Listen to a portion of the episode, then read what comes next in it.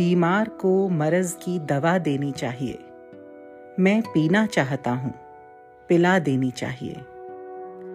राहत इंदौरी साहब के इस शेर की ये दोनों पंक्तियाँ यानी कि लाइंस बोलनी ज़रूरी थी। नहीं तो आज की हमारी बात अधूरी रह जाती। आ, लेकिन इसमें आज की कहानी के अनुसार ध्यान देने लायक है पहली पंक्ति। जिसे मैं आपके लिए दोहरा लेती हूँ। बीमार को मरज की दवा देनी चाहिए। मेरे प्यारे दोस्तों, बात उन दिनों की है जब ज़िंदगी नाम के जंक्शन से अलग अलग तरह की गाड़ियाँ अपनी रोज़मर्रा की व्यवस्थाओं को रूटीन में निभा रही थीं। सभी अपने अपने तरीके से खबरें पढ़, देख या सुन रहे थे। और फिर दिन भर की भागदौड़ में, यहाँ वहाँ चाय वगैरह की चुस्कियों के साथ वो खबरें बाँची भी जा रही थीं। यानी कि गॉसिप की तरह शेयर और डिस्कस हो रही थी। जिसे जितना ज्ञान था, वो उतना बाँच रहा था। और यहाँ वहाँ से मिला नया ज्ञान किन्हीं और जगहों पर चर्चा का ज़रिया बन जाता था। इसी को शायद सोशलाइजिंग कहते हैं, जिसकी बनस्बत हम सामाजिक जानवर या सोशल एनिमल्स भी कहलाते हैं। कुल मिलाकर हम अकेले नहीं रह सकते, और साथ रहने के लिए गपशप उतनी ही ज़रूरी है जितना ज़रूरी है साँसें लेना, और बदलाव भी उतना ही ज़रूरी।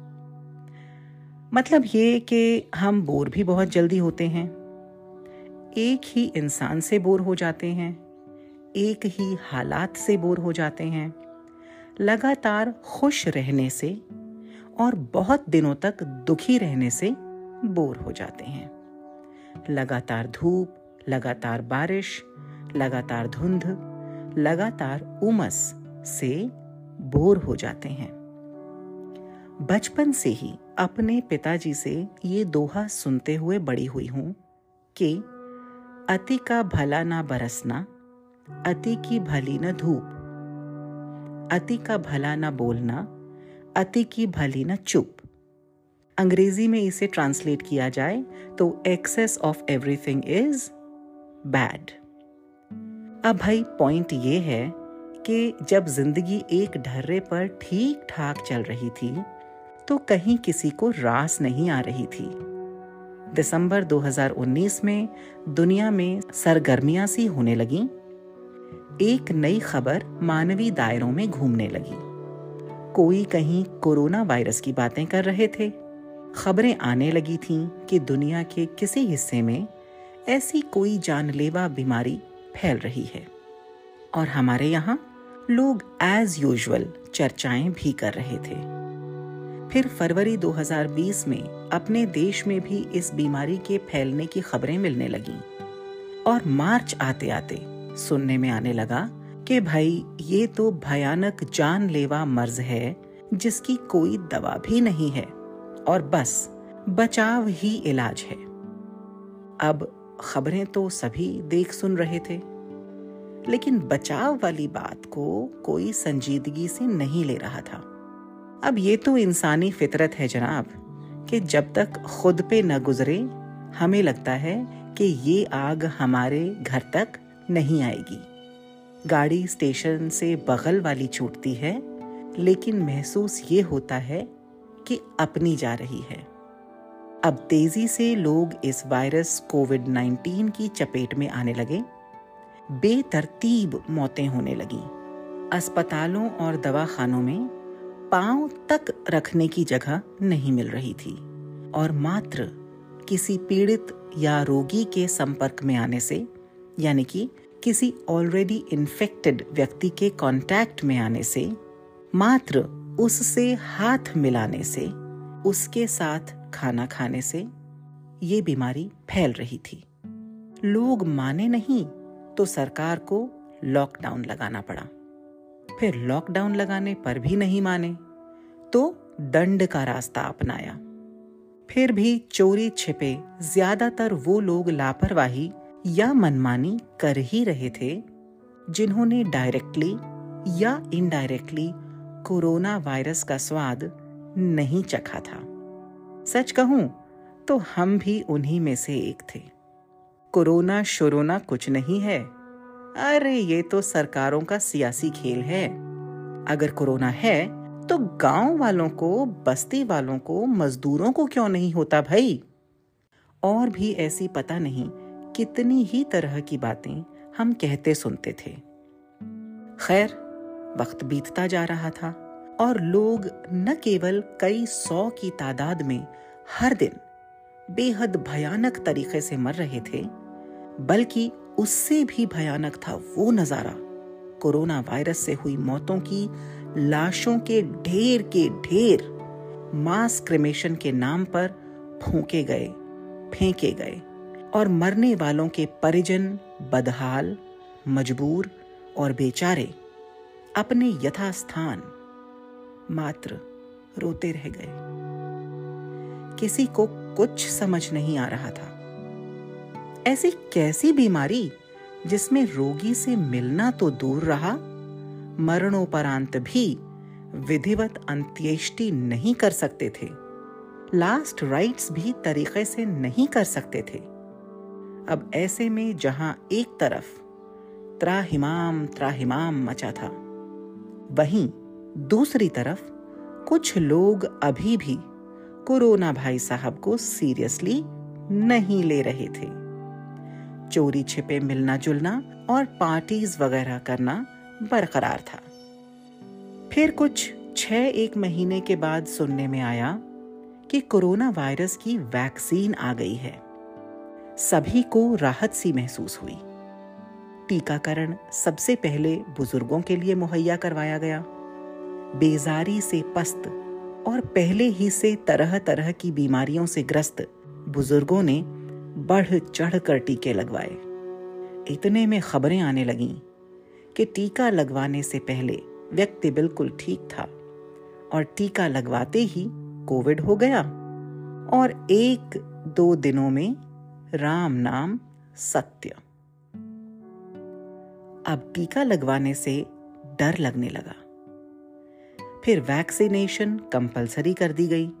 और अपनी अपनी मजबूरी में लोगों ने लगवानी भी शुरू कर दी।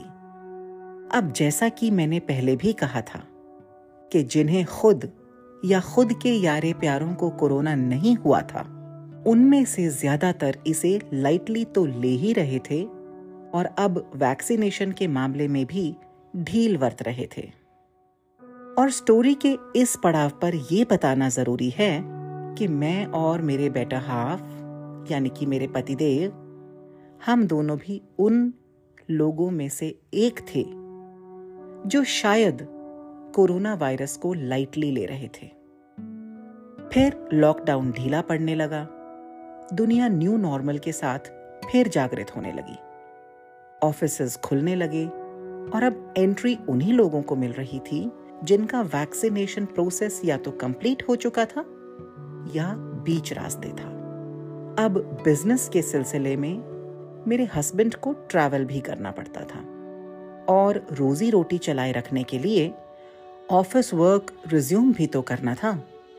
तो इन्हीं तमाम प्रोफेशनल मजबूरियों के चलते मेरे हस्बैंड ने टीका लगवाने का निश्चय किया और अपने ऑफ़िस एम्प्लॉयज़ को भी ज़रूरी तौर पर वैक्सीनेशन कंप्लीट करवाने को कह दिया।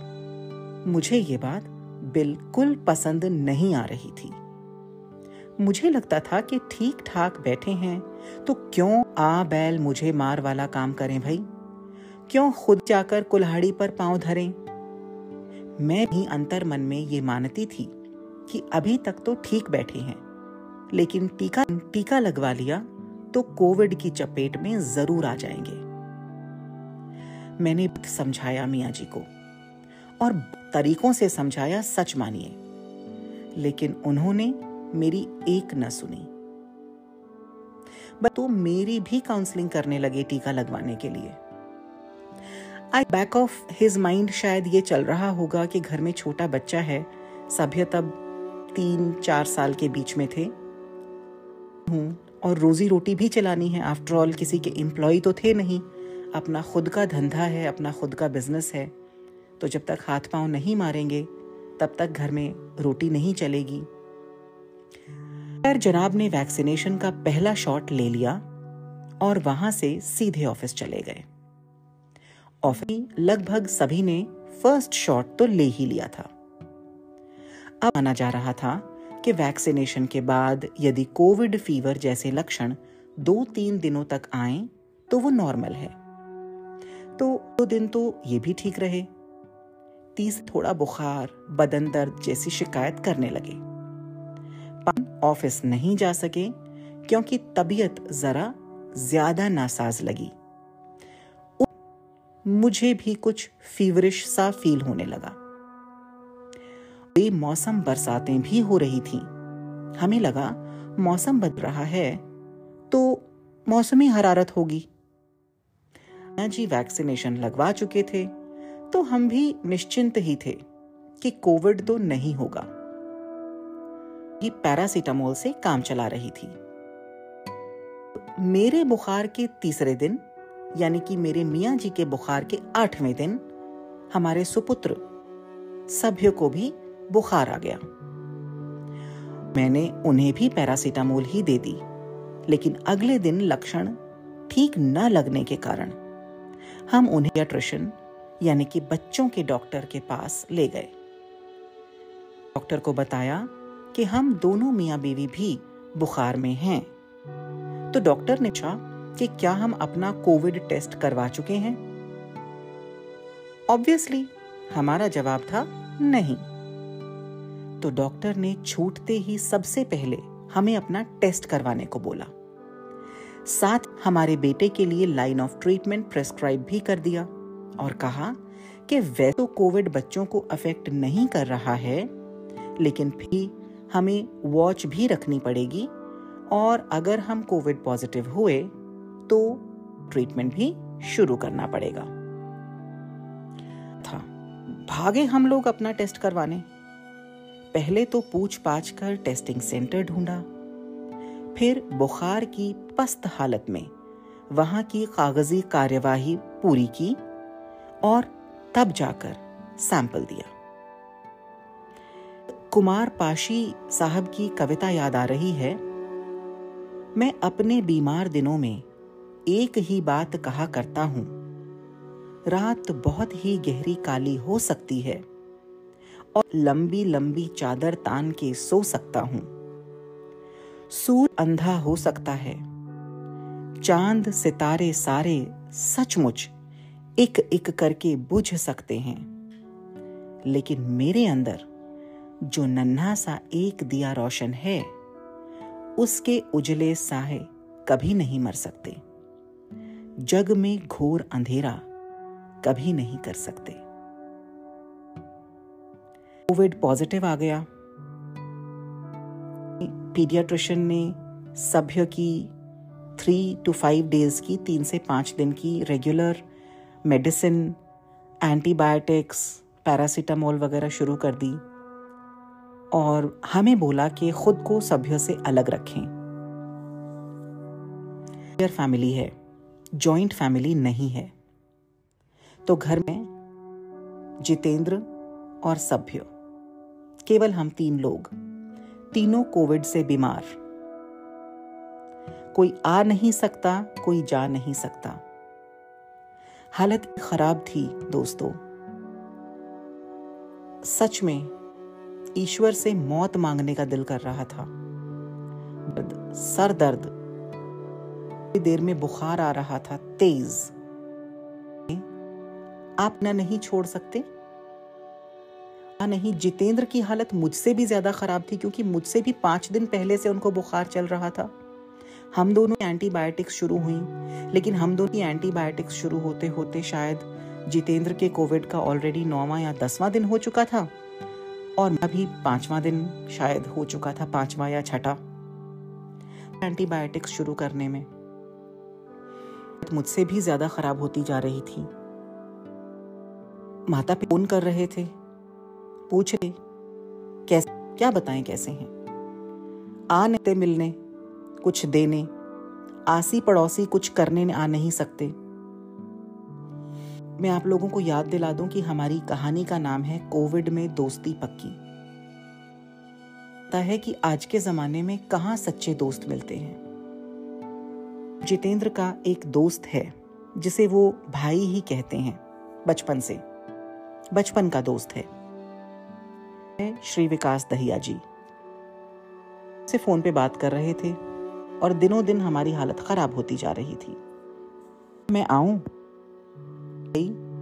क्यों कुएँ में आना चाहते हो? क्या करोगे आकर के? कोविड में है। दिया। अगले दिन फ़ोन आया। हालत और ज़्यादा खराब हो चुकी थी। तेरहवें दिन तक हालत ये थी कि जितेंद्र की खांसी बिल्कुल नहीं रुक रही थी। मैं भी रुक रुक के खांस रही थी और हमें एक बच्चे का भी ख्याल रखना था घर में और खुद बच्चे से दूर भी रखना था। हमारे दहिया साहब पहुँच बोले, मैं आ रहा हूँ और आ गए।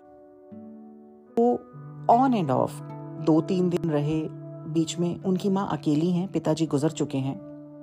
दूसरे शहर से आ रहे थे वो। मीटर की दूरी पे वो शहर है। आने में और जाने में ऐसा करते थे वो कि तीन चार दिन हमारे पास रुके, फिर एक दिन अपनी माँ को संभाल आए, फिर तीन चार दिन रुके, फिर अपनी माँ को संभाला करते कराते कोई उन्होंने आठ से दस दिन हमारे साथ बिताए। दस दिनों में बाहर जाके मौसमी का जूस लाना, फ्रेश कोकोनट वाटर लाना, हम लोगों को टाइम टू टाइम कुछ कुछ बना के हर एक घंटे में देते रहना, सभ्यों को देख लेना। घर में होना एक नॉर्मल व्यक्ति का बीमार के लिए बड़ा ज़रूरी है। घर में होते थे तो हम उनको बोलते थे, भाई, मास्क वगैरह पहन लो। और आ रहे हो बार बार और फिर अपनी माँ से मिलने भी जा रहे हो बीच में। तो जब माँ से मिलने जाते थे तो वहाँ जाके मास्क पहन लेते थे, क्योंकि वो वाले लोगों के पास से होके जा रहे थे। तो उनसे पूछा, भाई, क्यों अपनी जान को खतरे में डाल रहे हो? जवाब आया, ज़िंदगी का क्या करूँगा? ये दोस्त ही ना होंगे। तो इकट्ठे मरेंगे। तो इकट्ठे जिएँगे। और मेरा विश्वास है कि हम जिएँगे। तो ये वो समय था जब जितेंद्र के लिए डॉक्टर ने ये बोल दिया था कि ज़्यादा ख़राब है, चेस्ट में, लंग्स में इन्फेक्शन चली गई थी हल्की हल्की और उन्हें एडमिट कराने को बोल दिया गया था। इस मैंने तय कर लिया था कि एडमिट तो हम नहीं कराएँगे। और पावर से मैनिफेस्टेशन से लॉ ऑफ़ अट्रैक्शन से हम उन्हें ठीक करेंगे। तो केंद्र को ठीक करने, उनको ठीक करने के लिए कहीं से किसी शक्ति ने मुझे भी शक्ति दी। मैं खुद बीमार होते हुए सभ्य का जितेंद्र का नरिशमेंट कर पा रही थी। और इस एक और फैमिली थी। के पास में एक जगह है आउटस्कर्ट्स पे, नया गाँव। हस्बैंड के कोई ऐसे दूर के रिश्तेदार मामा मामी रहते हैं जो कि कहने को दूर के रिश्तेदार हैं, लेकिन आज तक बहुत प्यार दिया है उन्होंने हमें। बिल फ़र्स्ट फैमिली की तरह हम रहते हैं उनके साथ। तो जब लगा कि हम कोविड में हैं और हम खाना तक नहीं बना पा रहे हैं, जी ने तीनों समय का खाना भेजना शुरू किया। जब पहले का खाना उन्होंने सुबह के समय भेजा, मुझे फ़ोन कर दिया कि बेटे मामा जी खाना लेकर के आ रहे हैं। फ़ोन करके बोला कि मामा जी, दरवाजे से दो मीटर दूर खाना छोड़ के आप चले जाना और डिस्पोजेबल चीज़ों में खाना दे जाना, ताकि बर्तन दोबारा वापस ना ले जाने पड़े। और रख के चले जाना, मैं बाहर निकल के उठा लूँगी। देना। बेल बजाई। मैं उठ के दरवाज़ा खोलने गई तो देखा वो खाना लेके सामने खड़े हैं और अच्छे टिफ़िन में खाना लेकर के आए हैं। पट अपने मुँह को मास्क से कवर किया और उनको बोला, मामा जी, ये क्या कर रहे हो? वहाँ रख दो मैं ले लूँगी। तो उन्होंने कहा, ले लो बेटे, दरवाज़ा खोल के। दरवाज़ा खोला, उनसे खाना लिया और वो चले गए। जी को फ़ोन किया, और क्यों मौत के मुँह में हाथ डाल रहे हो, मामी जी? और क्यों नहीं बोला मामा जी को कि खाना रख जाएँ? उन दस दिनों में दूसरी बार ऐसा हुआ। यही बात सुनने को मिली। मामी जी ने कहा, बेटे, बच्चे ही नहीं रहेंगे तो हम जी के क्या करेंगे? तुम ठीक रहोगे तो हम ठीक रहेंगे। मैं नहीं जानती दोस्तों, कि ये बातें आप लोगों को फिलोसॉफिकल लगें, या ये लगे कि ऐसे क्या किसी के लिए अपनी जान को खतरे में डालना। हो सकता है आज की डेट में मुझे भी ऐसा ही लगता हो। लेकिन उस समय मैं खुद से ज़्यादा भाग्यवान और किसी को समझ नहीं रही थी।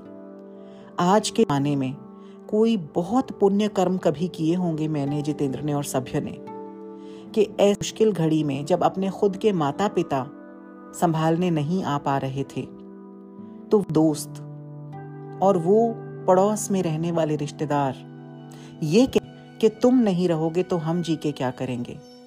वो हौसला अफजाई देना मामी कम से कम आठ, नौ दिन तीनों समय फ्रेश खाना बना के टिफ़िन भेजा। पुराना खाना ख़त्म नहीं हुआ होता था, क्योंकि हम नहीं खा पाते थे उतना ज़्यादा। वो के खाने को डिस्कार्ड करके टिफ़िन को वॉश करके, अपने हैंड्स को सैनिटाइज करके पैक कर मामा जी को वापस देती थी। वो टिफ़िन वापस ले जाते थे, फिर अगले टाइम का पूछ के, बेटे, क्या खाओगे? हलवा और पनीर, अंडा, एक से एक चीज़ें जो हमें उस समय ताकत दे सकती थी। भेजी। हर समय पे लगे रहना, बीच में काढ़ा भिजवा देना। अब घर में रहते हुए हमें वो सब चीज़ें सर्व करना, बर्तन धोना वगैरह वगैरह। तो सब दोस्तों, आप तक ये कहानी पहुंचानी इसलिए ज़रूरी थी कि हमें ना उम्मीद नहीं होना चाहिए। अच्छाई भी बाकी है। और अभी दिनों पहले किसी ने मुझसे कहा कि आप में हर व्यक्ति जो है, वो स्पिरिचुअलिटी की तरफ़ अग्रसर है किसी ना किसी रूप में। कोई मेडिटेशन कर रहा है, कोई हैप्पीनेस के बारे में काम कर रहा है, कोई अपने ऊपर लॉ ऑफ़ अट्रैक्शन मैनिफेस्टेशन ये सब चीज़ें बढ़ बढ़ रही हैं दुनिया में, बहुत ज़्यादा बढ़ रही हैं। तो इनके का मतलब ये है कि हम द्वापर युग की तरफ़ बहुत तेज़ी से बढ़ रहे हैं। एसेट्स पे, अपने दोस्तों पे, अपनी दोस्ती पे मुझे फख्र है, मुझे नाज है और मैं शुक्र अदा करती हूँ कुदरत का, कहीं बैठी उस शक्ति का, जिसने उस समय मरते हुए हम लोगों को बचा लिया। तो दोस्तों really blessed I feel really blessed और आप सभी से, आप सभी को मैं ये मैसेज देना चाहती हूँ friends in need not a friend indeed दोस्ती पक्की। मैं आशा करती हूँ कि ये एपिसोड आपको अच्छा लगा होगा और आप फीडबैक का सजेशंस का इंतज़ार रहेगा। नंबर आपको लिंक में मिल जाएगा डिस्क्रिप्शन लिंक में। और मैं आपसे गुजारिश करूँगी कि ये एपिसोड सुन करके आपको ये एपिसोड कैसा लगा ये कमेंट्स में ज़रूर छोड़ दीजिएगा। अभी के लिए नमस्ते जल्द ही मिलेंगे अगले